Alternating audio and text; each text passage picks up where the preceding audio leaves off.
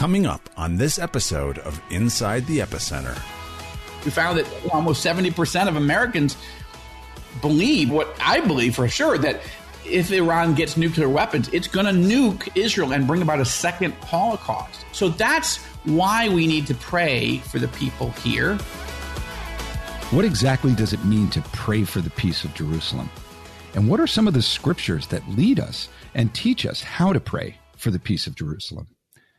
Hi, welcome to Inside the Epicenter with Joel Rosenberg, a podcast of the Joshua Fund, a ministry dedicated to blessing Israel and her neighbors in the name of Jesus. I'm Carl Moeller, Executive Director of the Joshua Fund. And today I'm joined by Joel Rosenberg from Jerusalem. And Joel, I want to just say we've been getting feedback on this podcast for months now. And uh, one of the things that people keep coming back to, either in referring to it or asking for us to explain it a little bit more, is this idea of praying for the peace of Jerusalem. Can you help us uh, understand this today and, and maybe some of the ways in which we can find in the scriptures encouragement to do this?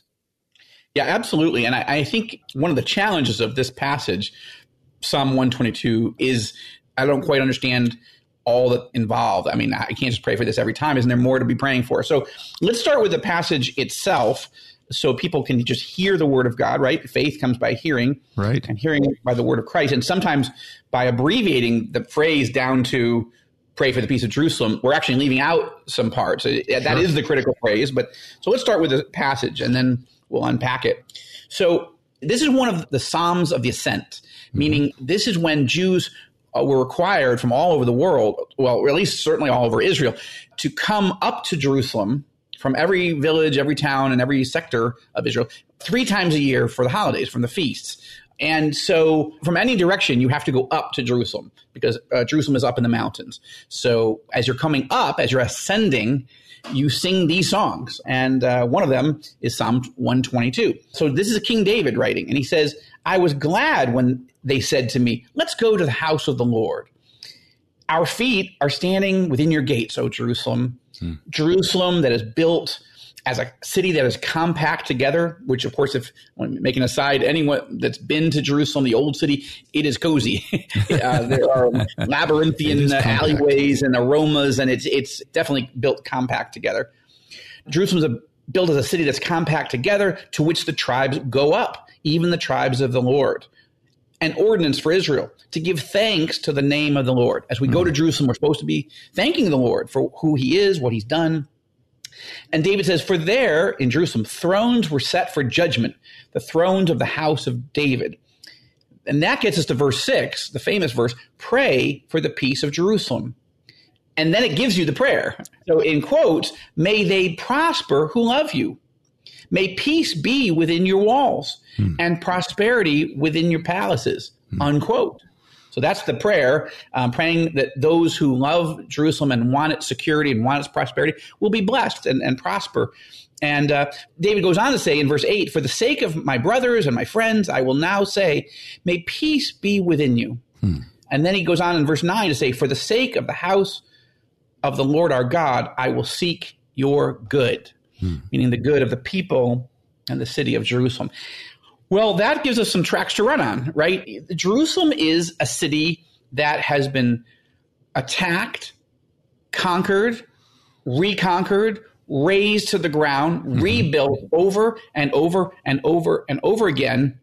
I think more than somewhere in the order of two dozen times has the city been conquered and captured and rebuilt over the millennia. And and you think, why? Is Jerusalem built on the highest mountain in the world? No. Is it built on the most beautiful river on the world? No, there isn't even a river here. It's not just not the most beautiful. right. It's nowhere near water. There's one spring. Okay. so is Jerusalem sitting on massive reserves of gold and silver and precious metals? No. Diamonds? No. Oil? No. Natural gas? No. Why exactly is everyone trying to conquer it? Right? and, the, and the very simple answer is God has said repeatedly in the scriptures that I have chosen Jerusalem as my own. Hmm. It's my city. And because God has chosen it as his city, Satan has chosen it as his city, right? Satan is 180 degrees opposite of everything God is and wants. Satan wants to destroy it. So if God says, I'm going to choose that city to bless Jerusalem, Satan says, I'm going to curse it. I'm going to give grant peace to Jerusalem, the city of peace. Satan says, I'm going to take that peace away. And so it's satanic, hmm. the constant, never ending assault on the peace of the city. It's a spiritual conflict. I live here on the south side of Jerusalem, and I can tell you, even as we record this, we're having a big flare up. It's Ramadan sure. and Easter and Passover. It's all these three religions are converging in our highest holy days, hmm. and there is a lot of conflict in Jerusalem at the moment. Hopefully, by the time this runs, things are quiet and, and, as people pray for the peace of Jerusalem. But I'm just saying it is almost never ending. It comes in spurts, but it is so consistent and so relentless. There are people who hate the city or think it's there and want to kill everybody who you know they don't agree with. It's so consistent. There are nations like the Islamic Republic of Iran who want to nuke us. Right? We did that poll and right. found that almost seventy percent of Americans believe what I believe for sure that if Iran gets nuclear weapons, it's going to nuke Israel and bring about a second Holocaust. So that's why we need to pray for the people here. Yes, for geopolitical peace and security, but not just geopolitical, certainly spiritual peace as well. Well, Joel, how does it differ then? You know, because I think uh, for all of us who believe the message of Jesus in the Bible is that we should be praying for peace and the Prince of Peace to rule over the entire world. What's the distinct command here for us to pray for the peace of Jerusalem, and why do you think that is? Well, I think that, again, since God considers Jerusalem his city, hmm. he's saying, I want you to care about my city uh, the way you care about your hometown right? Most people love their hometown, even if they're far away from it. They feel a little nostalgic if they hear its name or they see a photo or they see their friends in, on Facebook who are having some event in their hometown. They're thinking, oh, I love that town. I mean, hopefully you have fond memories. People have fond memories of their hometown.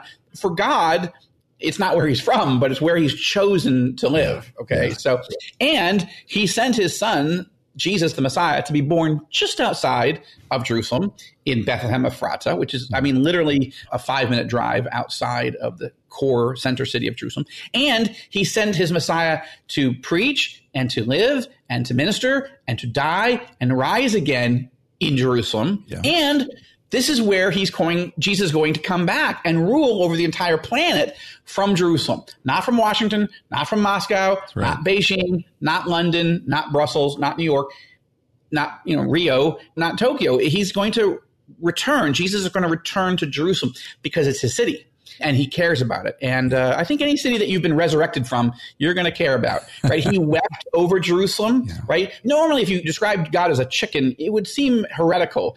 But Jesus himself says, I'm like a hen that's been trying to gather you as chicks, you residents of Jerusalem. I want to comfort you. I want to care for you. I want to provide for you. I want to take care of you. And you wouldn't have me. You right. rejected me. And that's sad. And so all those reasons Jerusalem is important to God, therefore it should be important to us.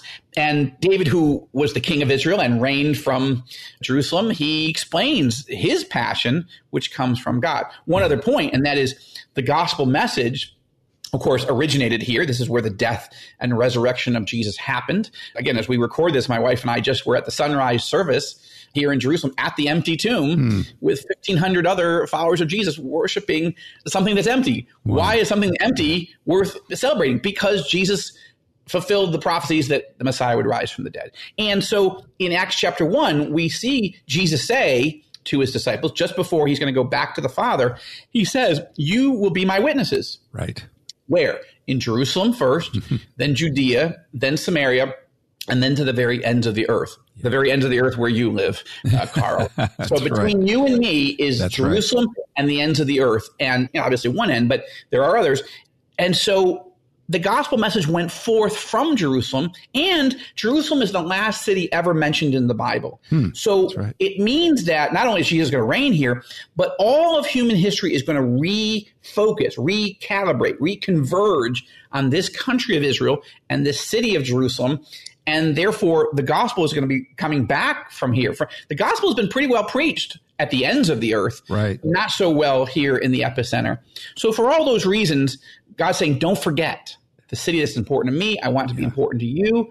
And you know, for many thousands of years, Jews said, "Pray for the peace of Jerusalem." Right. And next year in Jerusalem, at their Passover seders, when they because they were spread out all over the world and they wanted to be home. Right. But many Christians have not been taught historically why Jerusalem is so important. And yet more in the last, you know, 150, 200 years than ever, but it's central.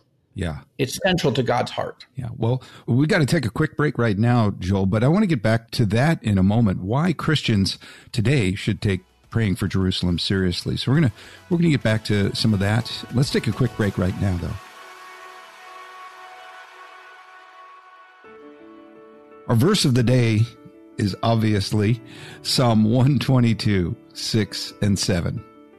Pray for the peace of Jerusalem. May they prosper who love you. May peace be within your walls and prosperity within your palaces. Our prayer requests today come also from this passage that there would be peace in today's Jerusalem among Palestinians and Israelis and among believers and non believers, that peace would reign. Second, that prosperity for all who live in Jerusalem would be a blessing, that there would be those that care and reach into poverty so that they can help bring prosperity to people. And that leadership in Jerusalem and throughout Israel and the Holy Land. And third, pray for the leadership of Israel and all those that care about Jerusalem, that they would establish policies that would encourage people to live peacefully with one another. Well, Joel, we're we're back, and uh, I think we've established that this isn't command to pray for the peace of Jerusalem isn't just for ancient Israelite pilgrims to Jerusalem, but it's for something for all of us as Christians in the world today should do. But some feel that, you know, praying for peace is just really meaning the absence of war. But maybe we could go into saying, what does really the concept of peace in Hebrew mean? And is it just the absence of war, or does it have other implications? Yeah, that's a great question and great topic. So, the Hebrew word for peace is shalom, and it comes from a root which is there's also a word shalem which means complete or whole. Hmm. and the idea of peace in hebrew means yes it certainly means an absence of conflict that there's calm but it means that there's wholeness that there's completeness that there's not division and you take that metaphorically even into strife and bitterness and so there's a geopolitical way of thinking about wholeness and completeness and peace. And then there's a spiritual dynamic and then there's a, a social dynamic and there's a family dynamic all of which is what God means. In other words, when you live in a city that's compact together, everybody's in their, each other's business, right? You don't have a lot of elbow room. And so, you know, that can create conflict. Forget the Iranian regime that wants to, you know, nuke us all. What about the guy next door that, like, you know, is uh, encroaching on your personal space? Or, and this is a divided city, not politically. It's a unified city under Israeli law, but half the city is uh, Palestinian, what's known as East Jerusalem. These are either Israeli Arabs who have Israeli citizenship and full rights, or they're Arabs who've re- rejected that citizenship and they want to think of themselves as Palestinian residents and citizens. They want Jerusalem actually to be the capital of the Palestinian state that they want to form. And so there's a lot of tension. Uh, and it's an amazing city. It's a complicated city, but it's one that's actually people do live in harmony most of the time. But then there are these flare ups and there are bad seeds. There are elements that instigate conflict and then it, things have to be settled down again.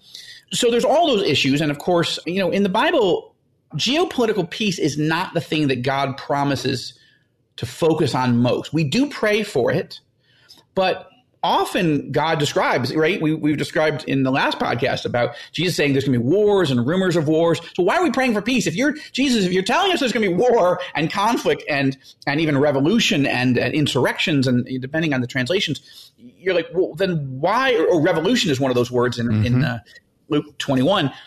Jesus, if you're saying there's going to be all this conflict in the world, and, and why are we praying for peace? Because you're basically saying we're not going to get it.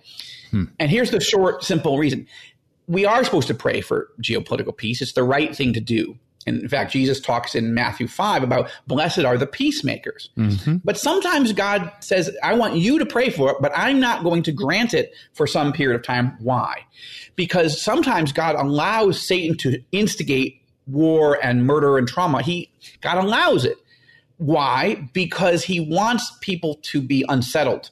He mm-hmm. wants people to be shaken mm-hmm. and to realize that life is fragile Yeah. And you need to know where you're going to go when you die. And you need to know how to have peace in your heart and in your life and in your home, even when there is chaos and trauma and evil and wickedness all around you. How can you establish just peace uh, in your home and in your relationships, in your marriage?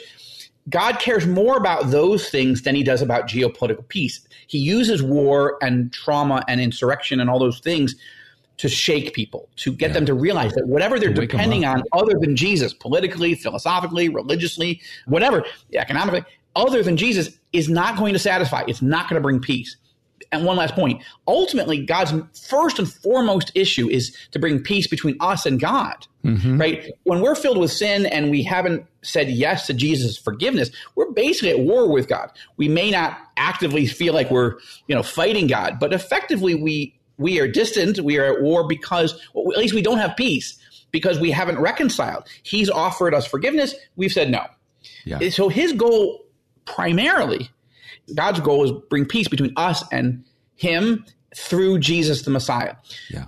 And basically he'll allow everything else to go into chaos if he sovereignly chooses to give us more of an incentive to say, listen, everything you're trusting and you're depending on, it's not working. You need me. Mm. And then I will give you what the Bible calls peace that passes all understanding. Mm. Even if everything's chaotic and horrible around you, you can have a divine, God given, spirit given peace that doesn't yeah. make any sense but is not only a blessing to you and your family, but is a witness to everyone around you going, why do you seem so peaceful and calm? What do you know that I don't know? Yeah. I've heard that shalom uh, in that sense is the peace that passes understanding is like being at the eye of a hurricane. You know, the world itself can be swirling and creating incredible destruction and incredible pain.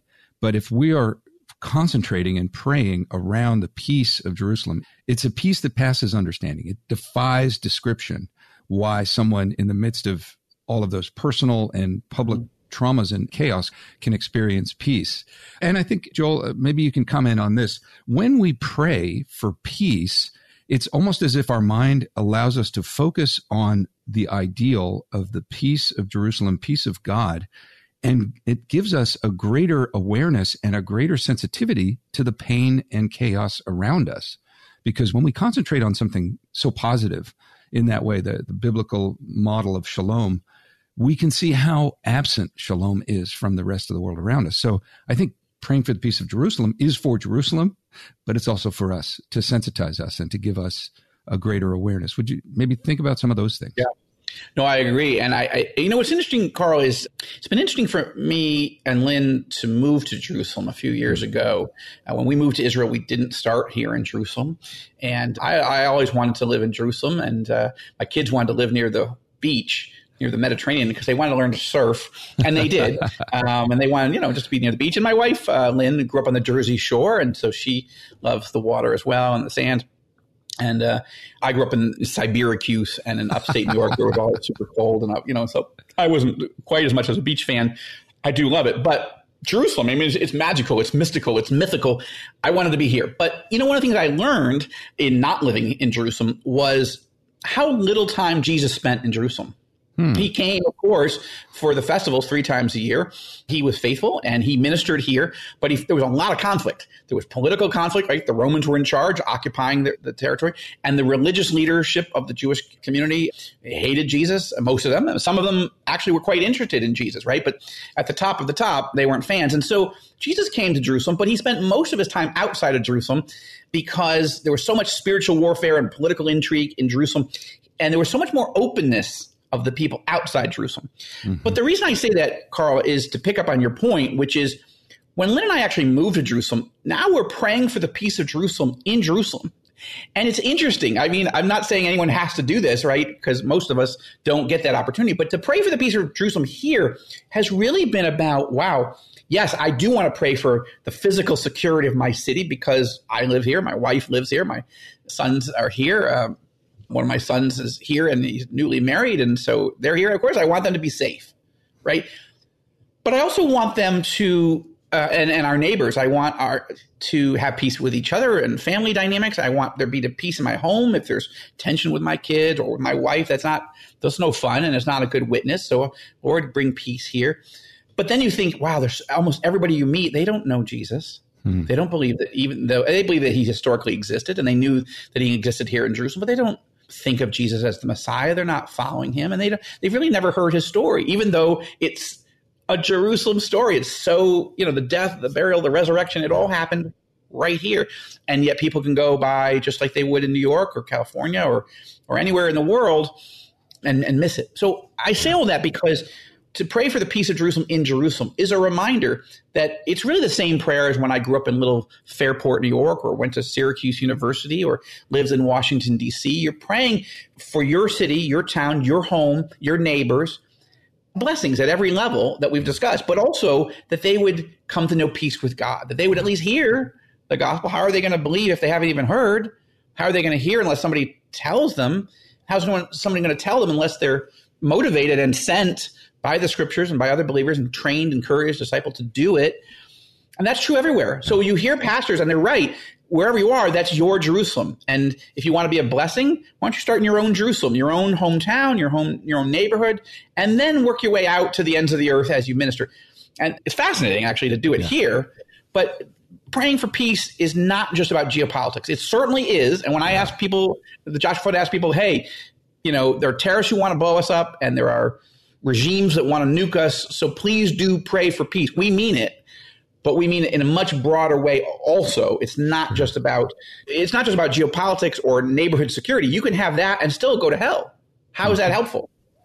yeah So we need peace with God most importantly. So what you're saying really is that praying for the peace of Jerusalem includes praying that the Prince of Peace will reveal himself in the hearts of the Jewish people and, and all people really. Praying for Absolutely. Yeah.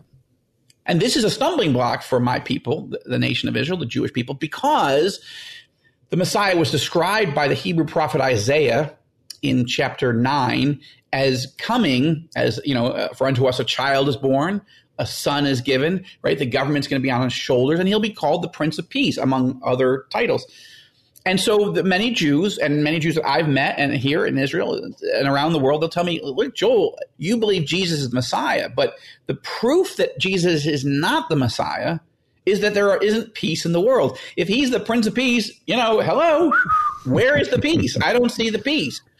And that is a theological argument that has to be answered. Hmm. And it's answered by what I just described, which is God does promise through Jesus to ultimately bring a global geopolitical peace that we all long for mm-hmm. and justice and make things right in the world because it's clearly not right now and it's horrible. The corruption and the evil and the wickedness. Jesus is coming. The prophecies are clear. He's going to come and he's going to make all things right. Mm. but it goes back to this point that god's objective is not primarily geopolitical peace and righteousness in that sense of calm and order. He wants that but he will use the lack of peace to get people to realize where is peace really found? Yeah. How do I find peace with God? How do I find peace with myself? Yeah. How do I find peace with my family and my neighbors? Because ultimately, that it's not in our hands in the sense that you can't force it, but unless you have a relationship with the God of the universe, with the Prince of Peace, you can't have peace with God or peace with yourself or peace with your family. So good luck helping be a peacemaker in the rest of the world. Right. Because you don't even have peace yourself. And so that's why God is most interested in helping us discover this magical moment of finding peace with God. Yeah and that peace that comes from the Spirit of God within us. And that's what the Jewish people are missing. They are assuming, and I understand why, okay, I, to be fair, I understand why they're looking for the world to be made right.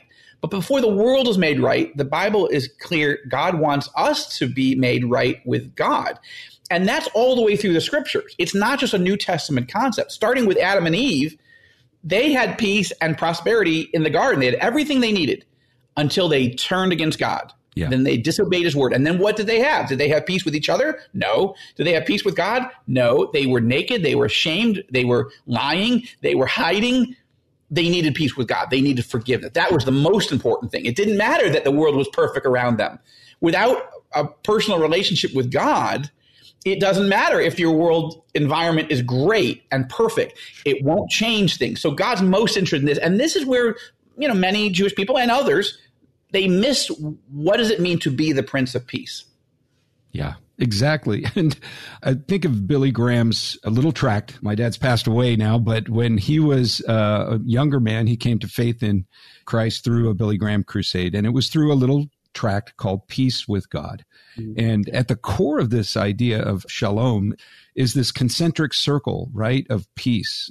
We first have a peace with God. If we have a peace with God, then we can extend that prayer for reconciliation and for redemption outside of that. And ultimately, looking at these concentric circles of praying for the peace of Jerusalem means that we're praying for the peace of God to reign and to bring about that blessing. And so I think it's a remarkable teaching from the scripture that uses Jerusalem at the center of this to help us focus our our attention. You know, we we're practical people. we need practical examples of how to pray for peace.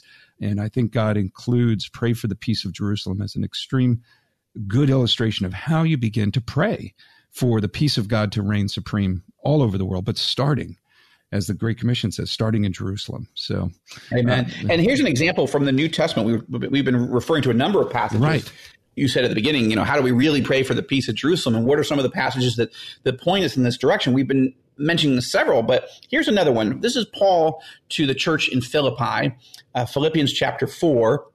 And he begins in verse 4 Rejoice in the Lord always again, I will say rejoice. And you say, well, how can I rejoice always? What if I live in a war zone? What if I'm suffering a terrible disease? What if my wife has just passed away or my husband or what if my children are in rebellion or what, you know, I, I, yeah, rejoice that we know God, that we have a relationship with God, that mm-hmm. God will give us wisdom to handle things, that he will give us peace. And that statement, rejoice in the Lord always, again, I will say rejoice. It's almost designed to provoke, like, what are you talking about? But he goes on, let your gentle spirit be known to all men because the Lord is near. So part of it is how do you have a gentle spirit? Well, you'd have to have peace inside in order to be peaceful and gentle with other people. If you're raging inside and in turmoil, you're not going to be able to be gentle.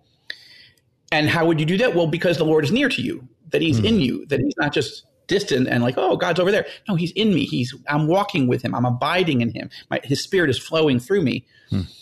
Be anxious for nothing dude, what do you mean? There's, the world is filled with horror. Like, what do you mean? Don't be anxious for anything. Okay, here's the answer. But in everything, by prayer and supplication with thanksgiving, let your requests be made known to God. Hmm. Meaning, yes, you're, there are t- really hard things going on in your life, financially and personally and, and medically and other ways, relationally. So bring these things to God, but thank Him that He can fix it. And even if He doesn't fix it, He can give you the grace to endure it. He can give you peace to ride through the storm. And then it says, as you do this, what will happen? Verse 7 And the peace of God, which surpasses all understanding, all comprehension, will guard your heart, your hearts and your minds in Christ Jesus. Amen. That's just a part of it, but that's an amazing passage. And it really, in my view, it's the New Testament equivalent of Psalm 122, and it gives some more practical theological understanding, but it's not just theological. It's, I mean, it's theological in, in real practical terms. If we don't have a personal relationship with God and we're not walking with Him day by day and having a spirit flow through us, there's no way we can experience peace. Hmm. And if we're not experiencing peace, then our home is not going to be peaceful. And we can't be peacemakers in our families or neighborhood or ministry or business or what have you.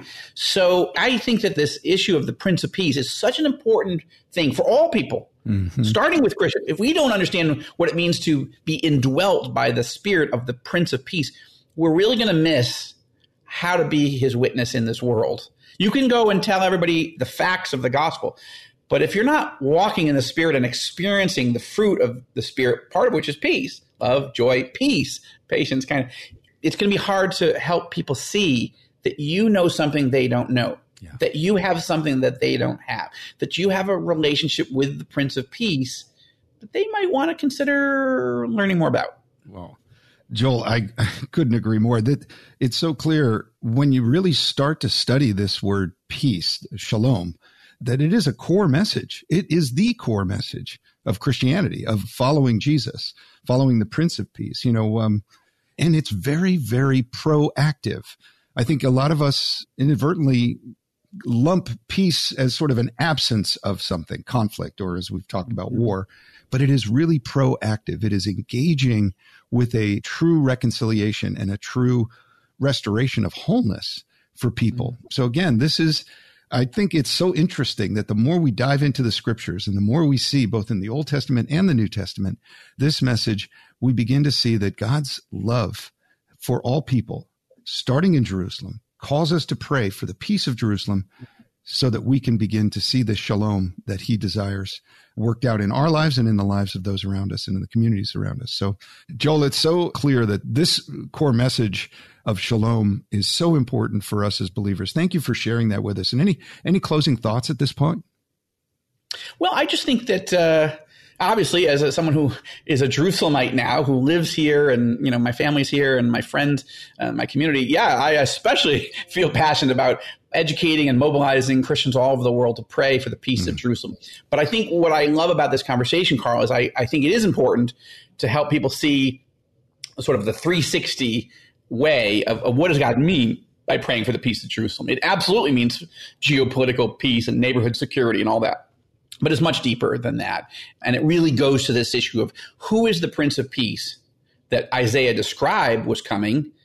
And then how are we supposed to relate to him? How do we find peace from the Prince of Peace, even in a world that isn't yet at the point where we have the peace that the Jewish people think we ought to have right now? I would love it too. It is coming.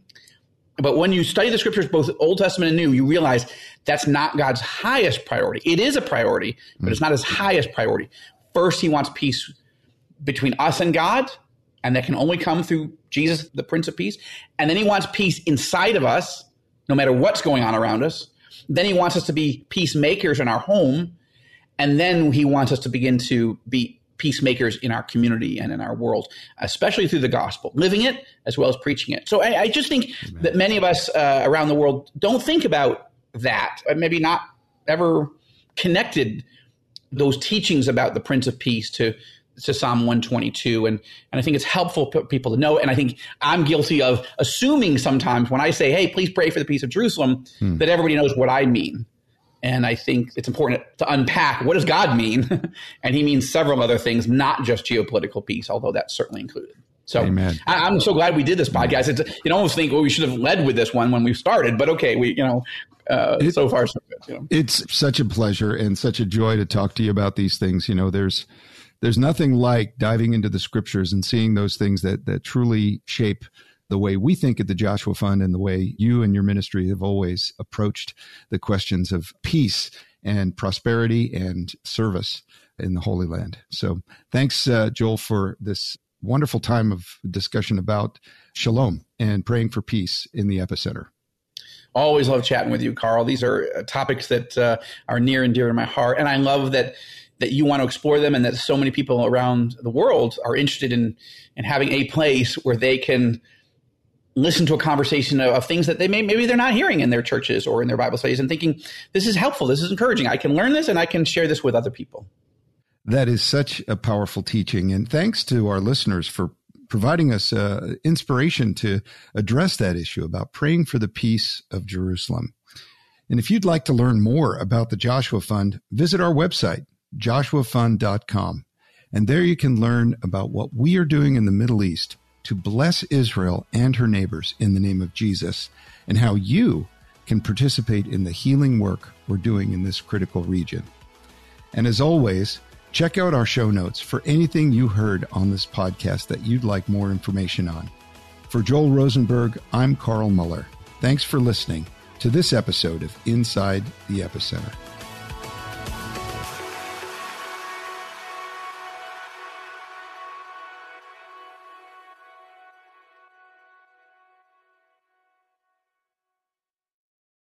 You're fearfully and wonderfully made. God looks at your heart, not your jean size. Do you know the verses yet still stress over your body? Oh, I get it. I was raised in church, but I struggled with food, eating disorders, and my body for decades. I'm Heather Creekmore, host of the Compared to Who podcast, where we talk about all things body image and comparison from a biblical perspective. We get real about the pressure to focus on appearance in a culture where looks seem to matter most. Whether you're wrestling wrinkles or battling the scale, Compared to Who is the show for you. You'll laugh a little and be encouraged a lot. If you're ready to stop comparing and start living, visit lifeaudio.com to listen and subscribe.